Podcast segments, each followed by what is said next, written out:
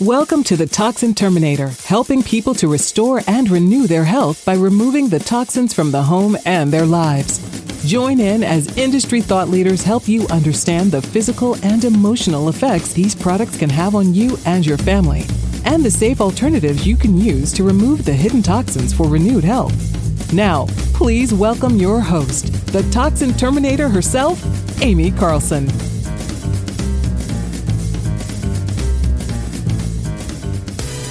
And welcome back. Our next guest, I met in a networking group. From the networking group, we were part of an accountability group that she was the leader of. Now, this woman is an amazing entrepreneur, helping families dealing with focus and attention disorders. She helps parents understand that traditional schooling is just not for everyone, and it's okay. Not only that, she's going to be talking to us and really share about how mindset and language can affect us. I'm so proud to be able to call her my friend and so excited for you guys to all meet Coach Carrie. Carrie, thank you so much for coming on the show. Thank you so much for having me. I'm excited for this. Yes. It's so funny because when I have one of my friends that I know more intimately than, some of the other guests I have on there, I think about, oh my gosh, this is going to be a great episode because we've got so much area that we can cover. But I would like to really focus in because tell us what you primarily focus with when you take on clients as a coach. Sure. I'm a mindset coach for teens with ADHD and anxiety. And in case you don't know what that means, because most people don't, because I made it up. Awesome. I love it. Totally made it up. I help parents understand their teens, and I help their teens realize they're not stuck the way they are. They don't have to be stuck in that state of chaos and fear and worrying all the time and brain fog. And instead, they really can find their own path to be confident, independent, successful, and living a life they love. I love that. So really what you're doing is you're coaching families because you're working on both ends of the spectrum. You're helping the children understand that there's nothing wrong with them, as well as helping the parents out understand that there's nothing wrong with them either, right? Exactly. And it's funny you say I'm coaching families because really I was a teacher. I started out in the child space and then the tutoring space. And as I got more and more down the path of the mindset coaching, just because that's what my students needed, I found myself spending more and more time with the parents. And all of the parents were saying to me, oh my gosh, I understand what you're saying now. I understand why my child is this way. I understand why that checklist I gave them didn't work. Right. And the parents didn't understand that before, and everyone was frustrated, and it was just this, chaotic family mess that was not the picture that they wanted. So I'm getting into that, returning the peace to your family kind of space. I love that. And as you know, Carrie, I've shared with you before how we brought my niece into our family, and she was 12 years old. And boy, could we have used your services back then because you want to talk about chaos. That was crazy times. So I kind of, as an outsider looking in, you're kind of taking and maybe I've heard this wrong, but you're kind of taking the approach like when we take a dog, not that a child is like a dog. Please don't anybody send me hate mail here. But, when we train a dog or a pet, it's really training the pet owner versus training the pet. The pet is responding to how the pet owner. So when we're helping the parent in taking your focus from the child to the parent, is that where you're getting more of the chaos subdued? Yeah, exactly. So I could work with kids day in and day out. And, I've even had some students who their families will say, well, I'm the only one who can get them to do their work. And that's fine and dandy, but really that's not helping anyone. It's helping the child in that moment, but it's not helping the bigger picture. Right. And what I find is the most helpful for families is not so much me telling the parent how to change things to benefit their child, but more so helping them understand the place that the child is coming from.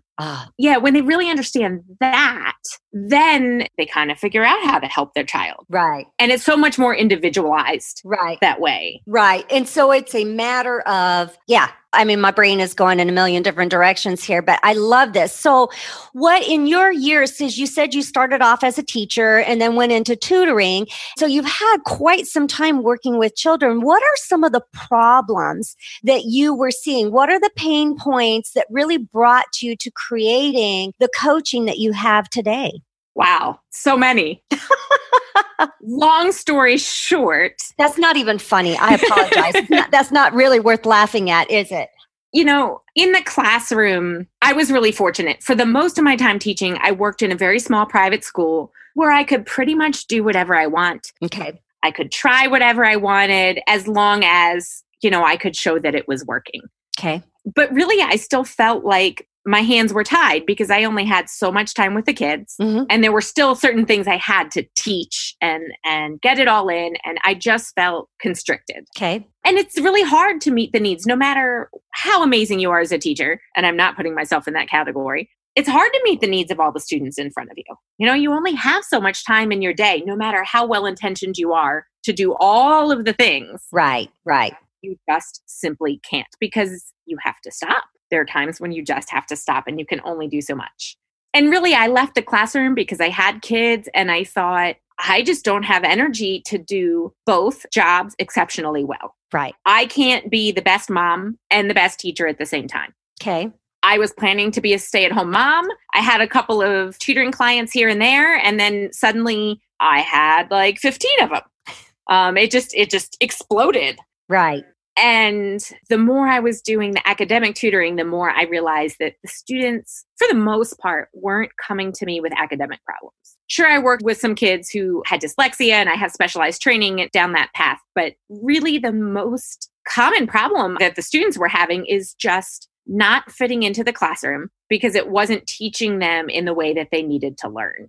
I think that is so powerful of a statement right now because there's so much out there that treats everybody as the same, you know, and you can take that across so many different mediums, right? And we're not. Everybody is a unique individual. So you're seeing that their needs aren't met in the way that they're being taught, right? Yes. Okay.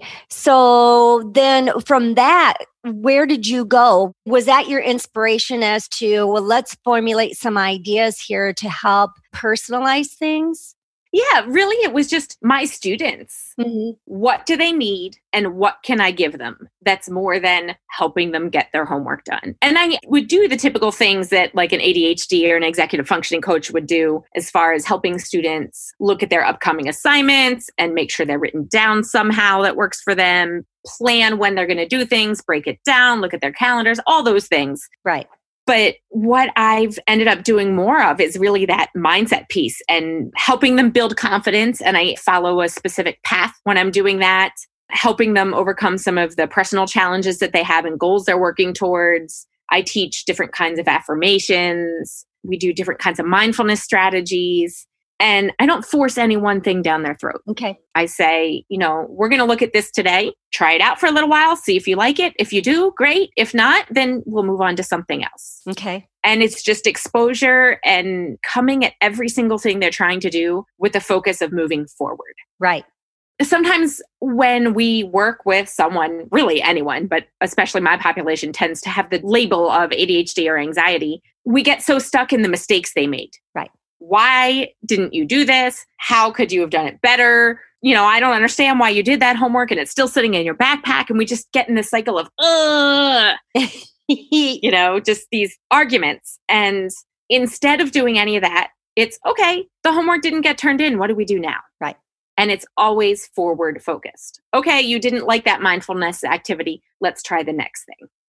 So are you finding You're primarily working with students who have some, focus or attention issues. Do you feel like your exposure has shown you that, or maybe because you say they're labeled as, are you finding that there's a lot of kids who just don't have the right mindfulness training that are being diagnosed as having ADHD or anxiety, are having these issues, but truly that's not it. It's the mindset and the language that gets used.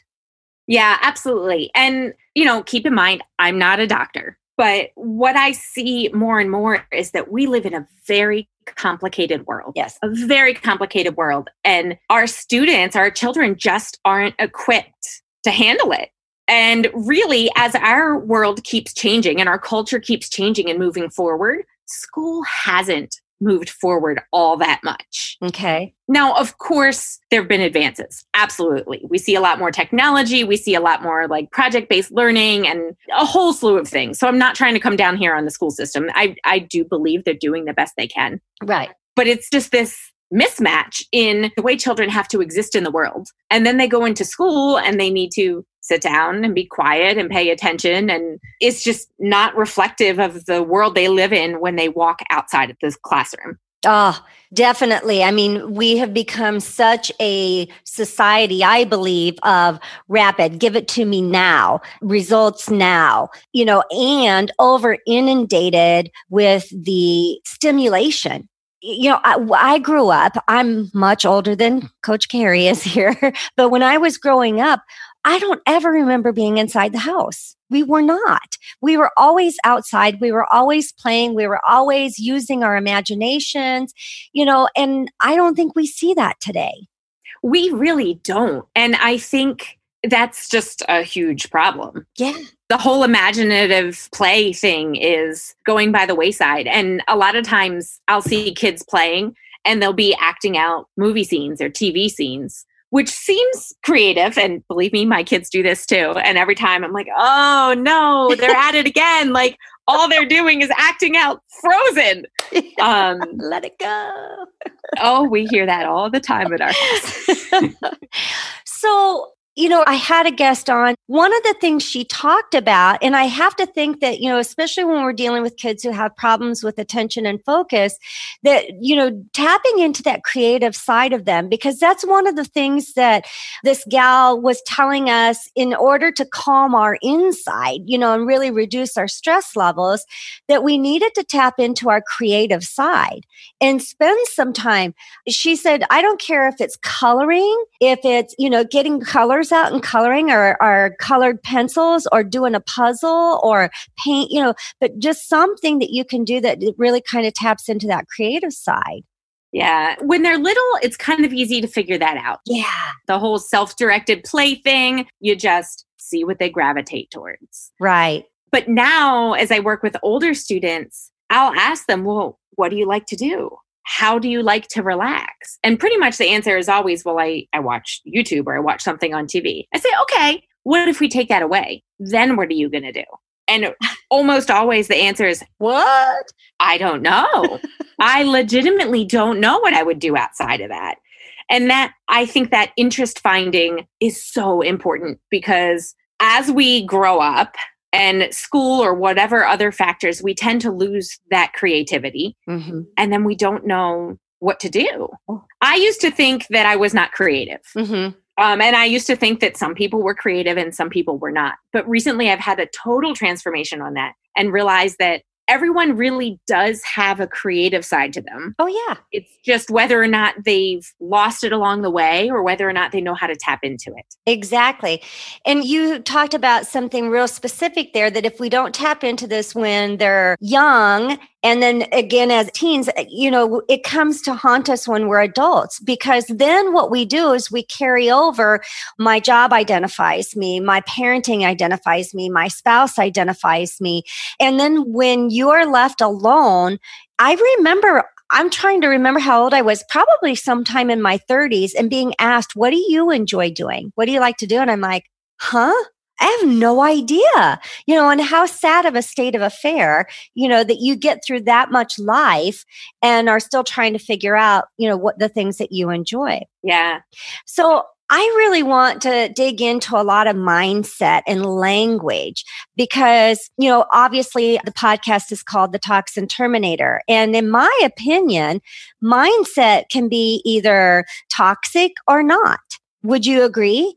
Oh, absolutely. So let's talk about what is some of the toxic mindset that you find either with the parents or with the children or adults. I mean, they're young adults. You know, what are you finding? And well, let's just start there. So many of the kids I work with self-identify as lazy and unmotivated. They literally use those words with me. Well, Miss Carrie, I'm lazy. I'm just lazy. I didn't do my homework because I'm lazy. And often when I have conversations with the parents, they say the same thing that, well, my child's just lazy. Mm-hmm. You know, she needs to stop being lazy. She needs to get it together. And while anyone could tend towards a lazy personality, in most cases, when I work with these kids, that's just not what it is. Right. More often it's that they're having a hard time getting started. They don't know how to get started. And a lot of times it's because they have this fear of failure because they're so accustomed to screwing up. Yeah. And I don't mean to say that, hey, I think these kids are screwing up, but what's happening is, let's say they did that homework and they stuffed it in their backpack and it didn't get turned in. That's a screw up. Right. And if you're talking about a child with ADHD or anxiety or executive functioning issues, or, you know, just a typical teen who's in a chaotic school environment, which is more common than not, it happens and it happens all the time. Right. Or the teacher shouted out the homework as they were leaving class. And the child just missed that it, you know, was even an assignment. Right. Or they're being asked to do an assignment they don't feel prepared to do, or the instruction piece wasn't there enough to prepare the child. So they're always experiencing these failures, these setbacks. They're screwing up. Mm-hmm. And the more of those you have, the more they pile up on top of you and the harder it becomes to get started. Yeah. And then suddenly you look like you're procrastinating on the outside, but really in the inside, you're just struggling to get started. That fear. Yeah. Well, and that message is getting hardwired in their brain. You know, that channel is just grooving in deeper and deeper in them, you know, to understand that it doesn't matter what I do, I'm going to be labeled as XYZ, right? Right. Or I'm going to screw up again. Yep. Or I'm not going to be good enough. And then, holy heck, what if I actually succeed? Mm-hmm. Then everyone's going to know I can do it. And I have to do it all of the rest of the times. And that's a really scary thing because maybe I'm still going to screw up here and there. Right, right. I love that. And do you think that a piece of perfectionism is in there too? Or is that you're identifying as being a perfectionist as I can't get started because I think I'm going to screw up, you know? So in their minds, it's like, well, if I can't get this done perfectly, then I don't want to do it at all. There absolutely can be an element of that. Okay. It can be in addition to what's going on, but it can also kind of be a separate thing. So I would say not everybody who's struggling to get started is experiencing perfectionism. Right. Typically, perfectionism comes in two forms, self-oriented and other-oriented. Right. Self-oriented means that you feel the need to be perfect for yourself. That paper has to be perfect for you. Right. Other-oriented, which I think I really struggle with, was having this random stream of consciousness conversation with my husband the other day and realized, this sounds really familiar. Other-oriented is when you kind of have that fear of other people thinking that what you're doing isn't good enough. Okay. So, you know, that paper has to be perfect or you don't want your teacher to see it. Right. Right. I'm not going to be made fun of. I'm not going to have the others, you know, do that. Okay. Right. So some of the things are then either internal words that we're saying to ourselves or external words that we've heard told to us. So from the child's viewpoint then, because you work with them, how do they say this is making them feel? How are they, you know, how is this hurting them by having this kind of toxic stuff going on inside their brains? It often takes a little while for them to get to the point where they even notice, mm-hmm. because for them, it's so common and they don't realize it's not, I don't want to use the word normal, but they don't realize that it's not, I don't know. They don't realize that not everybody has this running through their heads, or that they may not realize there's another narrative or story that could be running through their heads. Okay. it takes a while for them to get to that place. And then kind of when they realize that a switch flips, I've had students tell me, I'm so used to feeling like crap. I just feel like crap all the time. And it's just like normal. Mm-hmm. I had a student tell me that she's going into taking some exams, and it's not that she wasn't confident with the material, but she wasn't confident in her ability to take the exam. She wasn't confident with herself. And then when they start to realize this is that moment where we can start changing things, changing that narrative. Otherwise, until they get to that point of realizing it's kind of like just another grown-up telling them what to do and what to say, and there's no relevancy behind it, and they just want to roll their eyes and move on. Okay, whatever. Right. Right. No. So, you know, we all, many of us, well, I work with people. And so how do you get them to that point where they're at that realization that, hey, wait a minute, this isn't, you know, what everybody else thinks. This isn't how everybody else does. How do you walk them up to that point? The very first thing I do is have them set really small wins. Okay. So a lot of times we talk about setting goals, and goals are kind of bigger and they take longer to get there. Mm-hmm. Mm-hmm. Or we have them make a vision. Mm-hmm. But when we're talking about teens, you know, they don't see the whole world yet. It's really hard for them to make a vision. Right. And especially if we're talking about someone with ADHD or anxiety, that kind of drawing it out past this moment is virtually impossible. Like even if they see it or they have a goal they want to aim towards, it's just too far away that it's not relevant. Sure. So what I do is start in the very present moment. Okay. What can you do right now? Make a promise to yourself and keep it. Like literally right now, I'm going to go do one push-up. Or I'm going to take 3 sips of my water because I know that's a healthy thing. Or I'm going to eat a banana. Mm-hmm. Just one teeny tiny thing right now that you can do. You do it. Hey, you just did that. Good job. Right. And then you take that and you build on it. And you just work from that small win in that moment to what's one thing you can do in a day. And you have to keep it really small. Right. Is it making a bed? Is it making sure you eat? Whatever it is that's relevant to that child, whatever they come up with, even if it sounds ridiculous, you know, I'm going to tie my shoes today. Yeah. As long as it's important to them. Exactly. You know, there's psychology, and I know you know this, but there's a psychology behind our brain does not differentiate between a major, huge win and a little tiny win, right? It's all a win. And so psychologically, even though they're small, and as an adult, we look at it that way, it's still a win. Exactly. Okay, so now we're walking through some of the steps that we can help the student with in establishing some good wins, and that'll open up the pattern to be able to start developing that new dialogue for them. But what about the parents? How are we working alongside them at the same time? So at that point, you can start leading your child into the direction of wins that the parent sees as more beneficial. Okay. But you have to be really cautious with that still, because it has to be relevant to the child. And so many times we might want to say, whatever, you're going to get all A's and B's on your report card. But to a child, that's really not relevant. And again, it's too far down the road. Right. So it's recognizing the wins, celebrating them, but not big celebrations. Right. More like from a place of noticing. Right. Because those big celebrations, then you get back to the teen with that, oh crap, I did something right. I'm going to have to do it again and again and again. And what if I screw up? And then you just get in this anxiety cycle again of not wanting to get started because you might screw up. Right. Right. And then when there is a screw up, because it happens, you come from a place of, okay, what's next?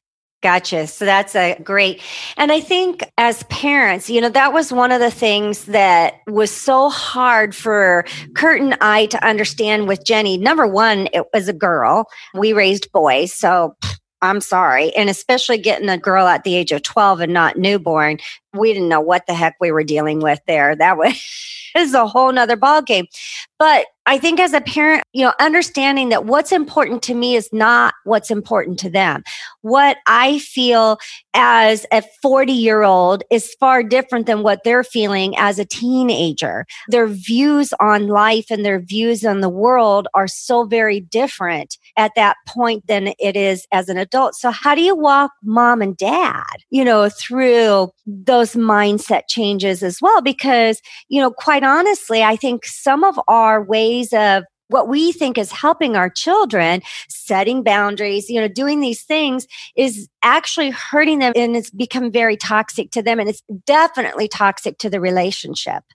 Yeah. So basically, like you just said, speaking about the fact that the child or the teen is living in their world, and their world is different than mom and dad's world. And that teen is never really going to understand mom and dad's world, no matter how much we tell them about it. It's just not the same world. Yes, is it physically the same world and culture that we live in? Absolutely.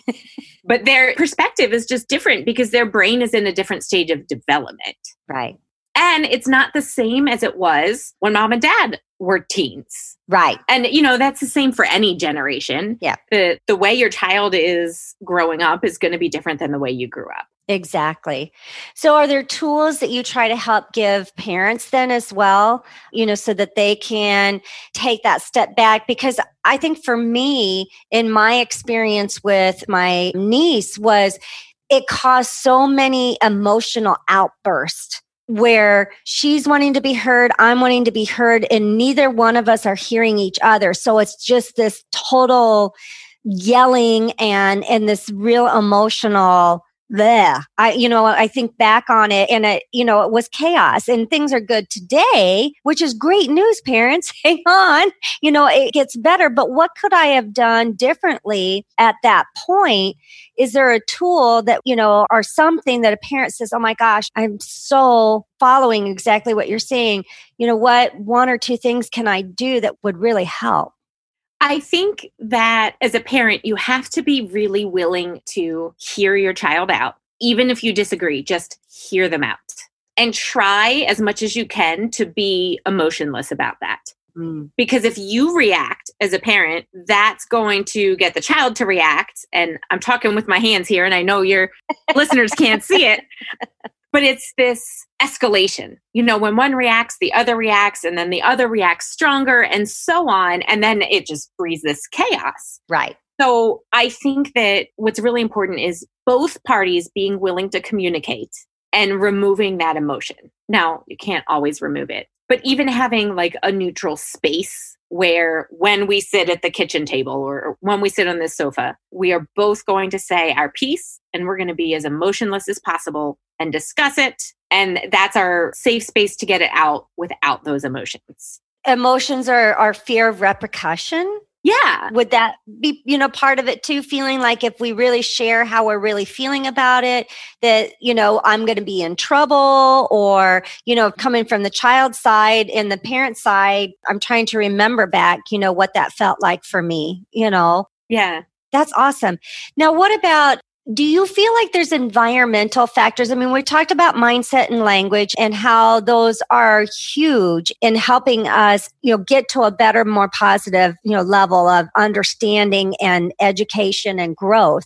But what about, do you feel like there's any environmental things that are going on within the schools or the homes? Let's talk homes because that's what we have control over. Sure. Yeah. I was going to say, as far as the schools, just parents need to know that the picture they have of what's going on in school probably isn't what's really going on in school. And just having an understanding that I'm not saying school is a terrible place, but the environment is probably a little more chaotic than the parents are envisioning. That's scary. Yeah. Just having that understanding that when your child says, hey, I didn't hear the teacher say the homework, that may be very true. Right. Or I didn't know we had homework, or my teacher, didn't tell us where to put this paper. All of those things may be very true. Right. As far as home, I know I'm putting you on the spot. Yeah.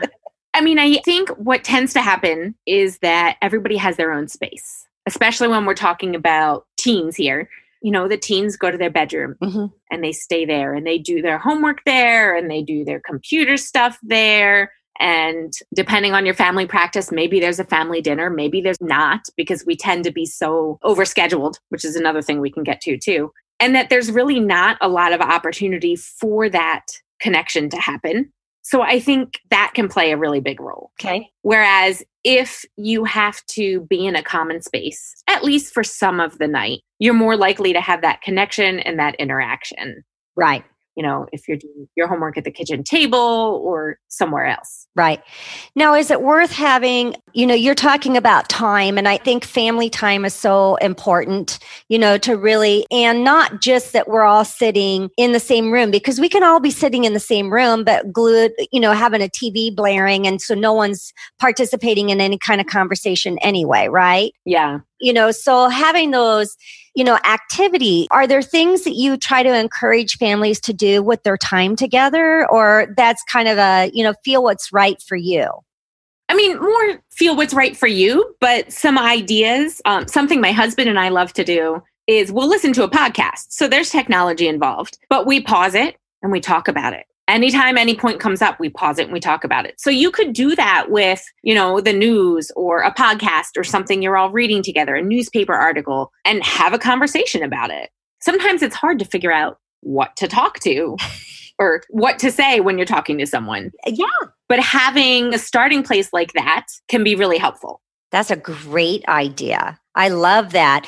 What about, do you guys do, or is this even a word anymore for when you're dealing with your children, is boundaries? You know, are we talking about boundaries at all? You know, because you talked about time. And I think part of, you know, time is boundaries too. Knowing how to say no, that it's okay not to be involved in every single thing and, you know, doing all the things. It's okay to just be a kid. Yeah. Yeah. And I think that is incredibly important. You know, we're kind of in this culture of we have to do all these things so that we look good, so that we can go to college. Right. And we end up with overscheduled kids, overscheduled parents. And, you know, if there's more than one child at home, one child's going here, the other child's going there. And then when do families spend time together? Right. I would say that what I like to do with my students is a visual schedule. Okay. So different than just like the calendar on your phone. I use an Excel spreadsheet or like a Google spreadsheet, and where they can actually see their chunks of time down to the half hour, 15 minutes, and then look for when they have pockets of free time and decide how do they want to fill that up. Is there an activity they want to do? How much of that free time is going to be spent on homework? Because that's the other thing, is that sometimes kids will just say, well, oh, I have 3 hours. I'm just going to do my homework for 3 hours. Well, no, you shouldn't be doing your homework for the only three. That's a hard thing to say. 3 free hours that you have. Exactly. I had to count those on my fingers. Yeah. To get them out. I have seen a lot of parents do, I like to call it like a command center, where it's like a big, almost wipe off magnetic board where there's multiple children. They all have different colors and activities are put in there. So you can get that visual representation. And I talk with my hands too. You get that visual representation of, you know, when is the free time there?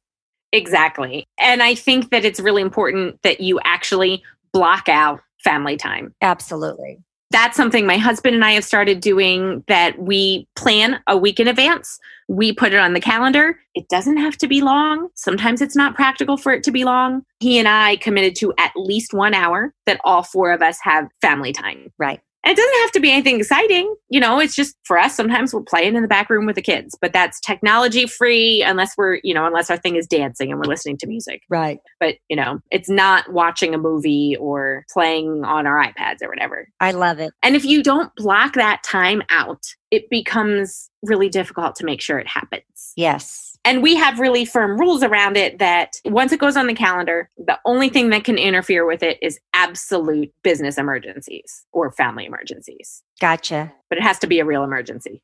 I love that. You know, I think when we talk about toxins in our life, there are so many different realms that it can go into. And sometimes when I talk to guests, they're like, well, how is this even related to toxins? But think about this, what we've talked about tonight so far. You know, we've talked about mind and language. We've talked about connection, you know, community. You know, so there are so many things that without some of those things, it's toxic to our life. And, you know, and with some of the things that's toxic to our life. So it's so important that we look at all the different ways that we're either creating a great environment for health of everything, you know, or we're creating a hostile environment. I love it. Yeah. And when you're starting that family time, if it's something you're not used to, it might be awkward at first. Yeah. And that's okay. Yes. You know, play a game. Yeah. Play the stupidest game you can to just play up that awkwardness. Absolutely. And just commit to doing it, and to get buy-in with the kids can be hard. So just going at it as it's an hour. I'm asking you for 1 hour. Right. We're not looking at it for the next 10 weeks. We're looking at it for 1 hour this week. Right. Let's give it a try. Yep. Give it a try. Give it a moment. I can so relate. So, and I know that I can direct in this conversation, and I want to be able to ask you, Carrie, are there things that you feel are important in this realm when we're talking with families, you know, because really this is a family issue. Are there things that I haven't brought to light yet that you would like to bring out before we run out of time? I think we've kind of talked about it, but maybe not in the same way. Okay. But the struggles that you're seeing with your child, especially if it's labeled as ADHD or anxiety or an executive functioning issue, those struggles are not inherent personality flaws. Okay. Don't be looking at them and labeling them as, you know, your kid just being lazy. It goes back to that. But looking at them from, they are symptoms of a problem, whether it's an actual, you know, biological, physiological problem, or whether it's an environmental problem, or a combination of the two, you know, it can be any number of things. But looking at it from that perspective, and what can we do that gets to the root of the problem to then make the symptoms better? I love that. I love that you gave it as getting to the root. And I think some of the, you know, obviously what we talk about here on the podcast is given some little tidbits of suggestions, but how can people, if they like what you're saying and really want to connect with you, what's the best way for them to find you so that they can hook up with you and have you help them? Best bet right now is hop on Facebook and send me a Facebook Messenger. Okay. Just shoot me a message. Tell me that you heard me on Amy's podcast, and we'll have a chat. So is your Facebook, is it Carrie Paxton or Carrie Herzberger? I think now it's Carrie Paxton-Herzberger. Okay. So it's all of them. We'll make sure in the show notes. So Facebook is really the best way to get a hold of you. It is, or this is going to get confusing because it's a different name. You could shoot me an email at carriepaxton@ymail.com. It's a long story with the last name thing. I always look at it maiden married, you know, who knows? There could be another story where that's pretty much what it is. It's just some things got changed, some things didn't. And it's just kind of this craziness, you know, that I just haven't gotten around to dealing with. Yeah. See, I didn't know the full answer on that before we went live on the air. So that's why I introduced you as Coach Carrie. I didn't want to say Paxton and have it. So we're going to find you on Facebook under, if we look for you under Carrie Herzberger, that's where we'll find. Yeah. And I said that wrong too, didn't I? Herzberger. Any variation of that works. Okay. And then the Carrie Paxton at Ymail. Yeah. .com. That's awesome. Carrie, you've had so much valued information to give, not just our teens and parents too, you know, so you're hitting kind of dual dynamics here for people to listen and grab some tidbits from that. So I appreciate you taking the time to come on our podcast. Thank you. Thank you very much for having me. You bet. That's all for this episode of The Toxin Terminator, and we hope we've helped you remove the hidden toxins in your life for renewed health. If you're looking to continue your journey towards full rejuvenation, reach out to Amy directly by visiting amycarlson.com for your own one-on-one chat session, as well as your free toxic risk assessment. That's AIMEECarlson.com, and remember, you are just one small change away from renewed health.